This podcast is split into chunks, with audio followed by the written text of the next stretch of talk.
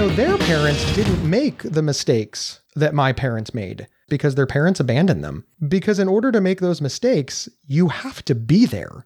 You have to be present. You have to be trying. You need to be there to, to mess up. It never even occurred to me, Dr. Nicole, that parents could abandon their children. That's how good of a job my parents did. That it never even occurred to me that they could leave me. And all of my anger, all of my rage, all of my bipolar disorder, all of my, it never even occurred to me that they could leave me.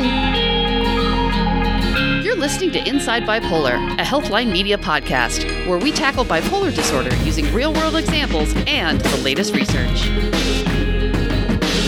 Welcome back, listeners, to part two of our episode about how family relationships are complicated, especially when someone has bipolar disorder. My name is Gabe Howard, and I live with bipolar disorder. And I'm Dr. Nicole Washington, a board certified psychiatrist.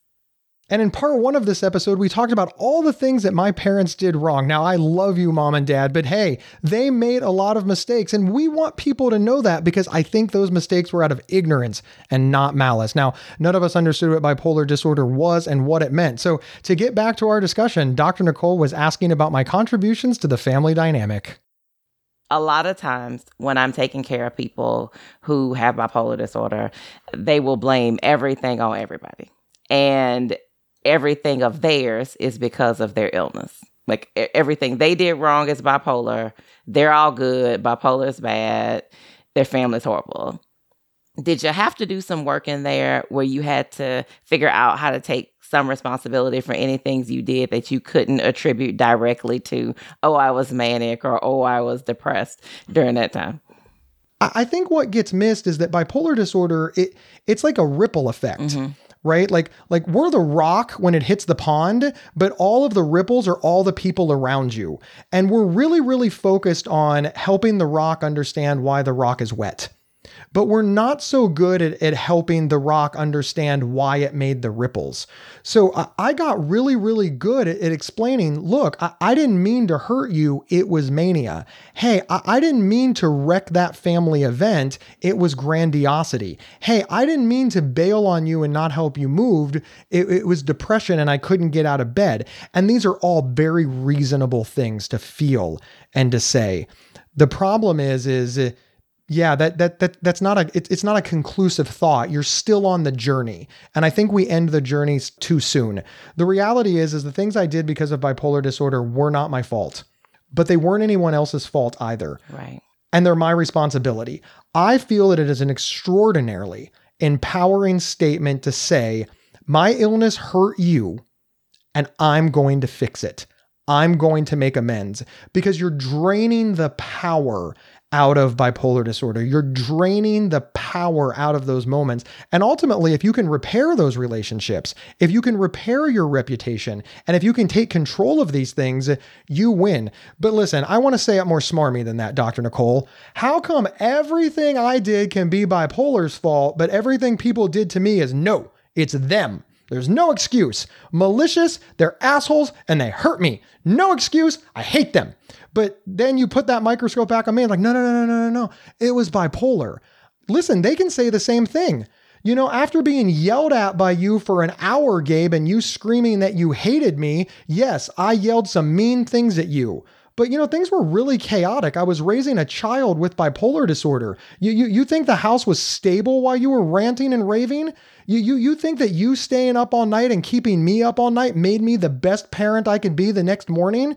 You, you, you think you running away and me worried about you while having other two other children to worry about made me the best parent?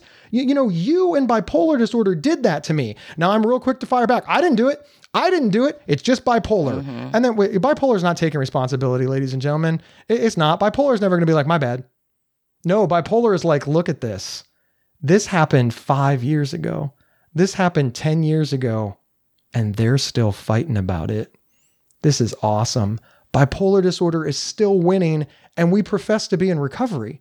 We're in recovery and we're rehashing arguments that are years old bipolar disorder is just like a vampire. You just you just can't kill it unless you do it right. No. I believe that driving the stake through the heart of bipolar disorder is to say, you're right, that happened. Mm-hmm.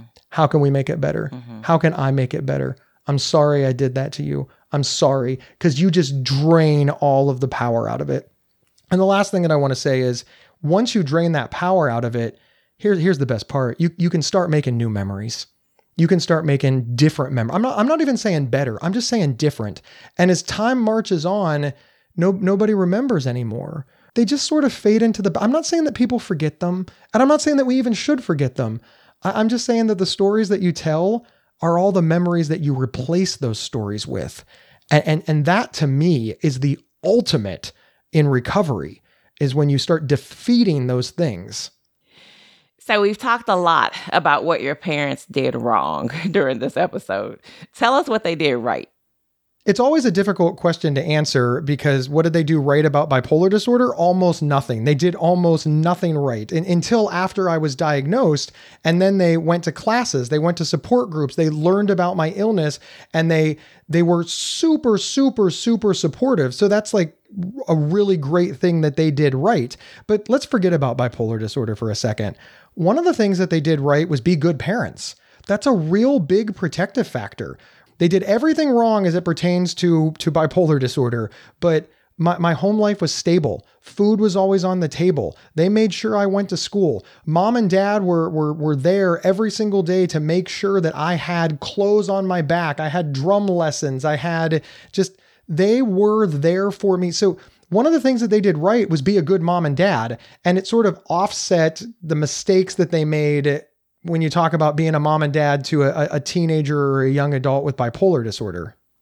You know, from my end, when I say, oh, a parent made a mistake, or I start thinking about the mistakes parents made, the biggest one is just blaming things that happened as a direct result of a manic episode to the person directly. And and that that's a huge huge huge one. And i'm always trying to educate families and parents and it's really hard for them to find what they need. So i, I definitely want to make sure we touch on, you know, what education is out there for families who are in this situation who don't know what to attribute to bipolar disorder. Because, you know, the reality is maybe that person is just not a nice person sometimes. And some of that is not mania or depression. They're just being a jerk. Like, let's face it, you can be a jerk and have bipolar disorder at the same time. So educating yourself. The, the other mistake I see a lot is parents, parents who close the door they cut them off, they close the door, and don't even leave it unlocked. Like, I'm fine with you closing doors temporarily. If you have tried everything you could to help that person and they still aren't in a space where they can accept that, sometimes you do have to close the door because it can be dangerous for you. It, you sometimes you have to do that. But I don't think you should do it and just close it and lock it and bolt it shut and say you can never come back in here. I think that's very dangerous. And that's the second one. And the third one is the parent who is so focused on themselves and their embarrassment about the person having bipolar disorder and worrying about what it looks like to the family. And we don't want to talk about it and we don't want to tell anybody um, because that in and of itself tells that person that they should be ashamed of themselves and they should be embarrassed. And that that is just not a great place to be. So it was like when I was thinking about this episode, I was thinking, you know, those are probably the three mistakes I see parents make the most uh, when it it comes to this illness. And that really does line up with the things that you've talked about, uh, you know, and your family. And, and luckily they didn't close the door because you wouldn't have the great relationship that you have now. Uh, but the education part is so important. Um, so, what kinds of education did your parents participate in? Did they link up with NAMI? Did they just read a lot on the internet? Like, what did they do? So first let's let's go back 20 years ago. So there there weren't as many options as there are today. Oh, that's right. There was no Google 20 years. You weren't googling yeah. something 20 years ago. I'm sorry, Gabe. I forgot how old you were. I'm sorry. Oh, that's, that's, that's, I forgot. I forgot. That's that's. I, I, need you to make amends. It's because you look so young. I forgot how old you were because you look so young. That's what it is. Oh, that's a that's a that's a good saying. I'm going to remember that. but I, I I only say that because there's so many more options now. Like for example, this podcast, right? And this podcast, blogs, articles, Healthline, Psych Central. These are these are great resources that you should use as they fit for you. And then you know use it like a buffet. Take what you want and leave the rest. And more importantly, when I say use it like a buffet and take what you want and leave the rest, that also means when you go to a buffet and there's a food there that you don't like, you don't stand in front of that food screaming that you don't want to eat it and that you don't like that food and that's a terrible food and you can't believe that you know you just you just ignore it you you've got to have like that sort of philosophy gabe and dr nicole say something you think about it and you're like i like that gabe and dr nicole say something you think about it and you're like i don't like that and then move on right you, you don't need to start yelling about how we're stupid just just I, I feel the need to say that. yeah, I was going to use your buffet analogy and I was going to say, you know, sometimes you leave things there and you don't take them in when they look questionable. They've been sitting out too long. They're a little fuzzy. That's how we feel about inaccurate medical things on the internet. You know, Reddit threads can be dangerous. They can be valuable in a lot of ways, but sometimes they can be very dangerous. Or chat groups or Facebook groups because there's a group for everything that you have. Um, there's there are bipolar people who hate blankety blank, whatever the mad is. There's always something for somebody, right? So you just have to be very careful in that vein. But I think out of everything you just said about your parents and your family, Gabe, I think the important thing to pull out of that is they were talking to each other. They were, and they were talking to me. I would be remiss if I didn't touch on the hard stuff, mm-hmm. right? And you're and you're thinking, ooh, ooh, the hard stuff, like like what did you tell your mom she did? Right? Because it's, it's always a mom story. My, my mom is super awesome and, and super engaged with me. So all of my stories all roads lead to mom. It always leads to mom. I'm, sorry i love her i do. It seems like i'm picking on her but i'm not. And, and i have the story of where my mom really offended me. She hurt my feelings. She made me angry. She pissed me off and I, I wanted to bite her head off. I just wanted to come at her with with all the rage that i could have because it hurt me so much. And you want to know what she did dr nicole? She told me that my pill minder was bigger than my grandmother's. Hmm. It hurt my feelings. She had no idea what that meant. She had no idea what that meant to you. It was a throwaway comment. Oh, she just she looked at my pill minder, my little pill thing that had my pills in it, and it, she looked at my grandmother's. They were both sitting next to each other, and she just said it. And and and pardon the pun, something snapped in me, and, and I, I I left the room. I took a deep breath, and but I, I also tell this story because I sat on it a while, mm. like a long while, longer than I should have. And, and I, I, complained to everybody. Can you believe my mom said this? Can you believe it? And I sat on this for for for years, mm. years, Doctor Nicole. And one day I wanted to use it in a speech, and I thought, well, it's it's kind of disingenuous to tell a story about how your mom screwed up if you don't tell your mom that she screwed up.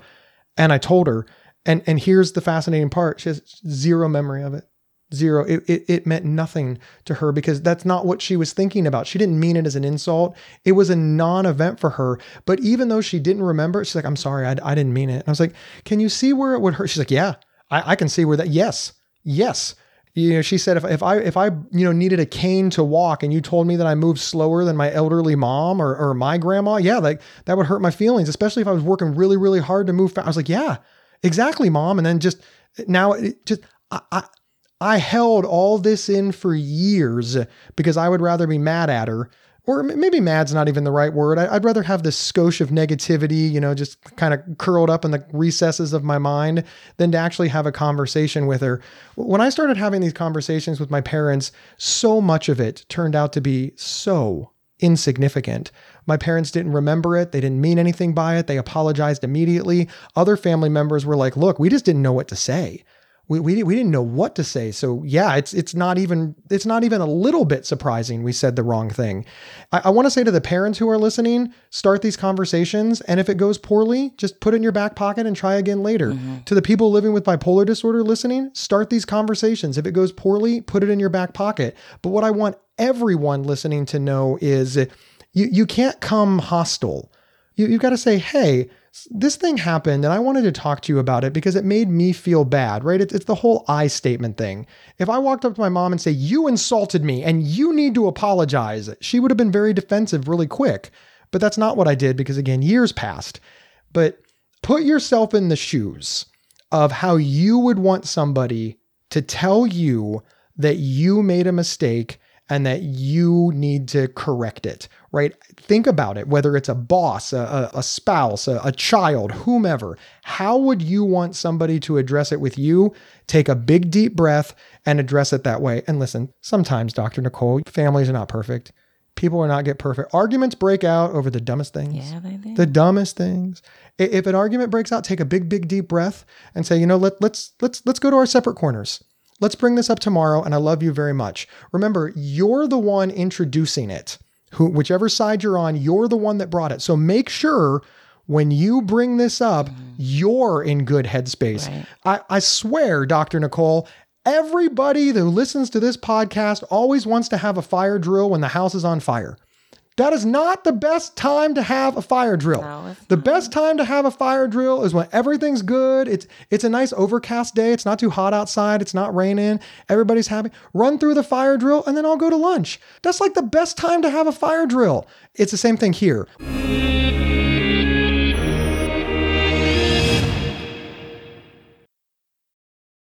This episode is brought to you by Visit Williamsburg. In Williamsburg, Virginia, there's never too much of a good thing. Whether you're a foodie, a golfer, a history buff, a shopaholic, an outdoor enthusiast, or a thrill seeker, you'll find what you came for here and more. So ask yourself, what is it you want? Discover Williamsburg and plan your trip at visitwilliamsburg.com. When you need mealtime inspiration, it's worth shopping Kroger, where you'll find over 30,000 mouthwatering choices that excite your inner foodie. And no matter what tasty choice you make, you'll enjoy our everyday low prices, plus extra ways to save, like digital coupons worth over $600 each week. You can also save up to $1 off per gallon at the pump with fuel points. More savings and more inspiring flavors make shopping Kroger worth it every time. Kroger, fresh for everyone. Fuel restrictions apply. And we're back discussing the effect bipolar disorder can have on family relationships. wait until you're in a good headspace right? The the the, the crisis is in the past. It, it's a nice day. Take them out for coffee. Take them out for dinner. And just say hey just want to have a little conversation with you about something that's been eating at me. Yeah. and, and see where it goes And just know that if you can't do that, but you still feel it's necessary to have those conversations, that's when you bring in a third party. That's when you ask your therapist, because I'm hopeful that you're in therapy. That's when you ask your therapist if they'd be open to a family session to just talk about your illness and education. I have had countless meetings with adults with bipolar disorder and their parents just about the illness and, and talking through symptoms and how to approach things it can happen. And if it needs to happen, I think that's a resource that you should consider accessing. and if you're not currently in therapy make an appointment make an appointment and tell the therapist hey i need a few sessions with my mom or my dad or my brother or my sister or my grandma or whomever you want to bring in. There's nothing stopping you from fixing your relationships and using and, and this is what i want people to hear using every single tool at your disposal because you only get you only get one family. And obviously the bigger the issue the longer it's going to take and the more help that you need. I I really sincerely wish that that every single problem was as as small as uh, your mom insulted your pill minder. But I know they get bigger and bigger and bigger and bigger. And I want to make sure those those who are listening that have the really really really big problem, a, a lot of these steps still apply. But yes, it, it it is bigger. It takes a lot longer to remodel a house than it does to remodel a kitchen. But I want to make sure that everybody hears that you can remodel a house. Remodeling a house is it's it's done every day. These relationships are repaired every day, but you know, back to the Hallmark analogy, it, it's probably not going to be quick. But anything worth doing is probably not going to be quick. How long did it take you to get through medical school, Dr. Nicole? You you did it in an afternoon with like rain Yeah. and perfect music and a great set. Absolutely. I listened to a podcast. I listen to a podcast. you did your own research. Dr. Nicole, I when I think about my family and I think about the things that I went through, I I went through a lot. I, I really, really, really, really, really feel for me. The shift is when I realized that we, mm-hmm. we went through a lot. That was a big deal for me. And uh, my family has described it the same. my my mother and father have always said, "Well, we had a challenging child," uh, and, and then they started to shift to, "You had a challenging childhood." This this made a world of difference to me. We started thinking about how it impacted all of us mm-hmm. and how we could all come together. And listen, we also figured out what things were off limits. There are stories out there where we just couldn't come to terms. Mom and dad still feel that they're right. I still feel that I'm right. But but you know what? That's okay. Mm-hmm. Compartmentalize those and move on if you can. Set a boundary that you know what? We're not going to let this get in our way.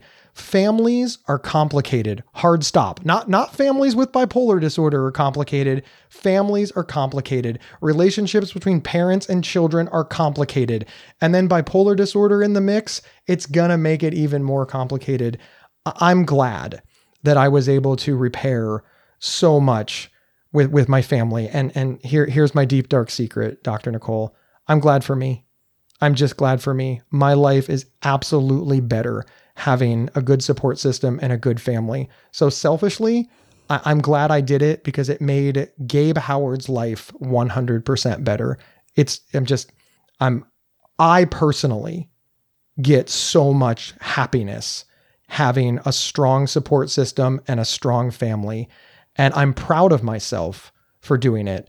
And and I think that um I, I think that that everyone listening can be proud for themselves. It's okay to be selfish about this. It's okay to want to repair your family for you.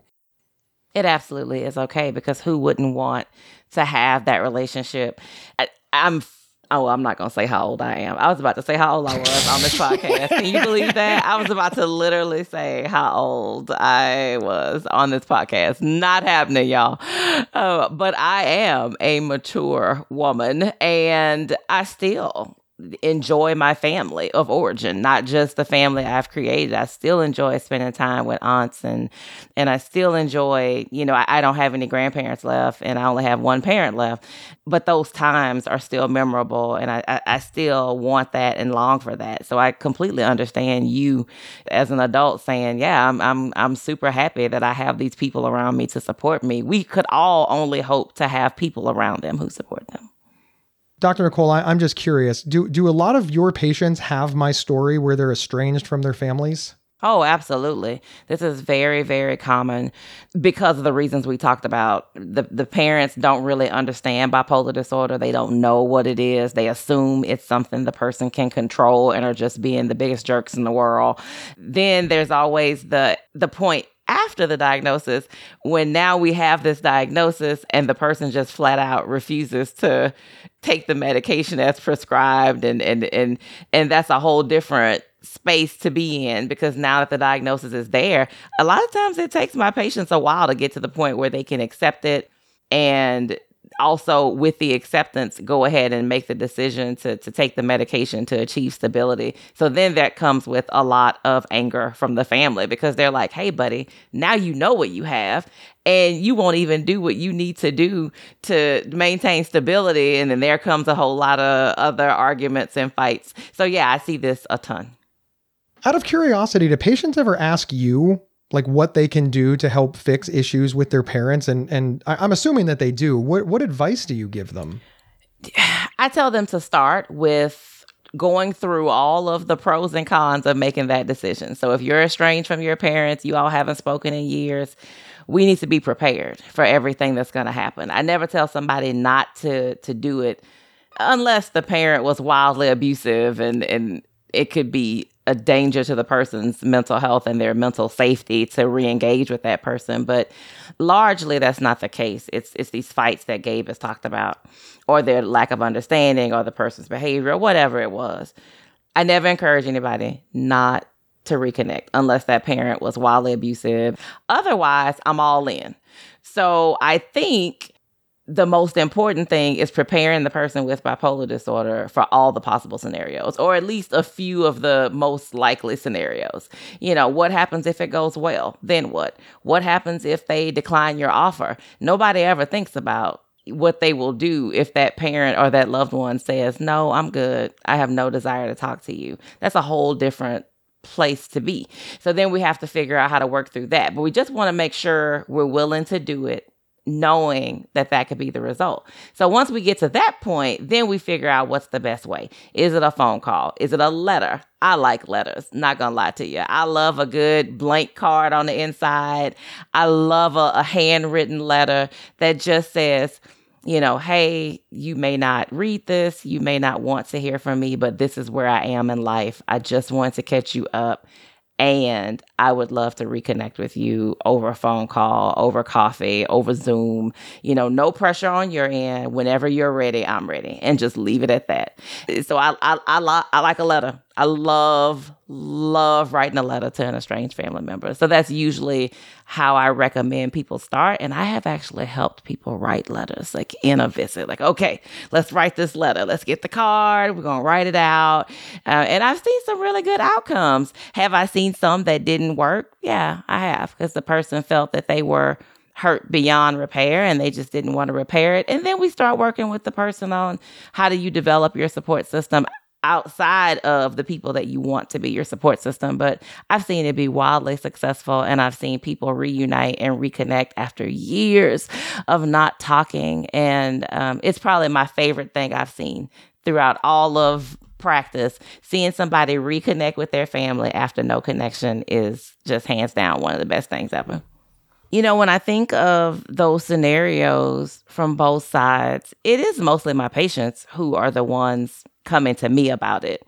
I do find that when there's successful reconnections, the family has this sense of we would love to connect, but we just don't know how. We don't know what to say. Maybe they have a lot of regret about how they've handled things. They just don't know how to make the first move. Maybe they're waiting for you to make the first move because they're just not sure what space you're in so mostly it is my patients that I see or and that come to me and say, "Yeah, I want to reconnect with my family." I don't have a lot of experience with the families coming in, but I do know that most of the time when they connect, the families are really happy that they connected and they verbalize that this is something they've wanted to happen for a long time. They just didn't know how to make it happen.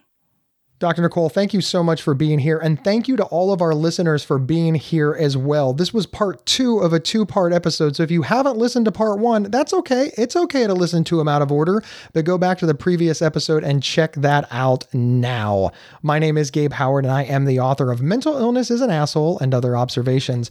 I'm also a public speaker who could be available for your next event. You can grab my book on Amazon because, well, everything's on Amazon, or you can head over to my website to get a signed copy with free show swag or learn more about me, gabehoward.com. And I'm Dr. Nicole Washington. You can find me on all social media platforms at Dr. Nicole Psych, as well as my website, drnicolepsych.com. Wherever you downloaded this episode, please follow or subscribe. It is absolutely free. And hey, can you do us a favor? Mention this show in a support group, mention this show online. Hell, send somebody a text message because sharing the show is how we grow. We will see everybody next time on Inside Bipolar. You've been listening to Inside Bipolar from Healthline Media and PsychCentral.com. Have feedback for the show? Email us at show at PsychCentral.com. Previous episodes can be found at PsychCentral.com slash IBP or on your favorite podcast player. Thank you for listening.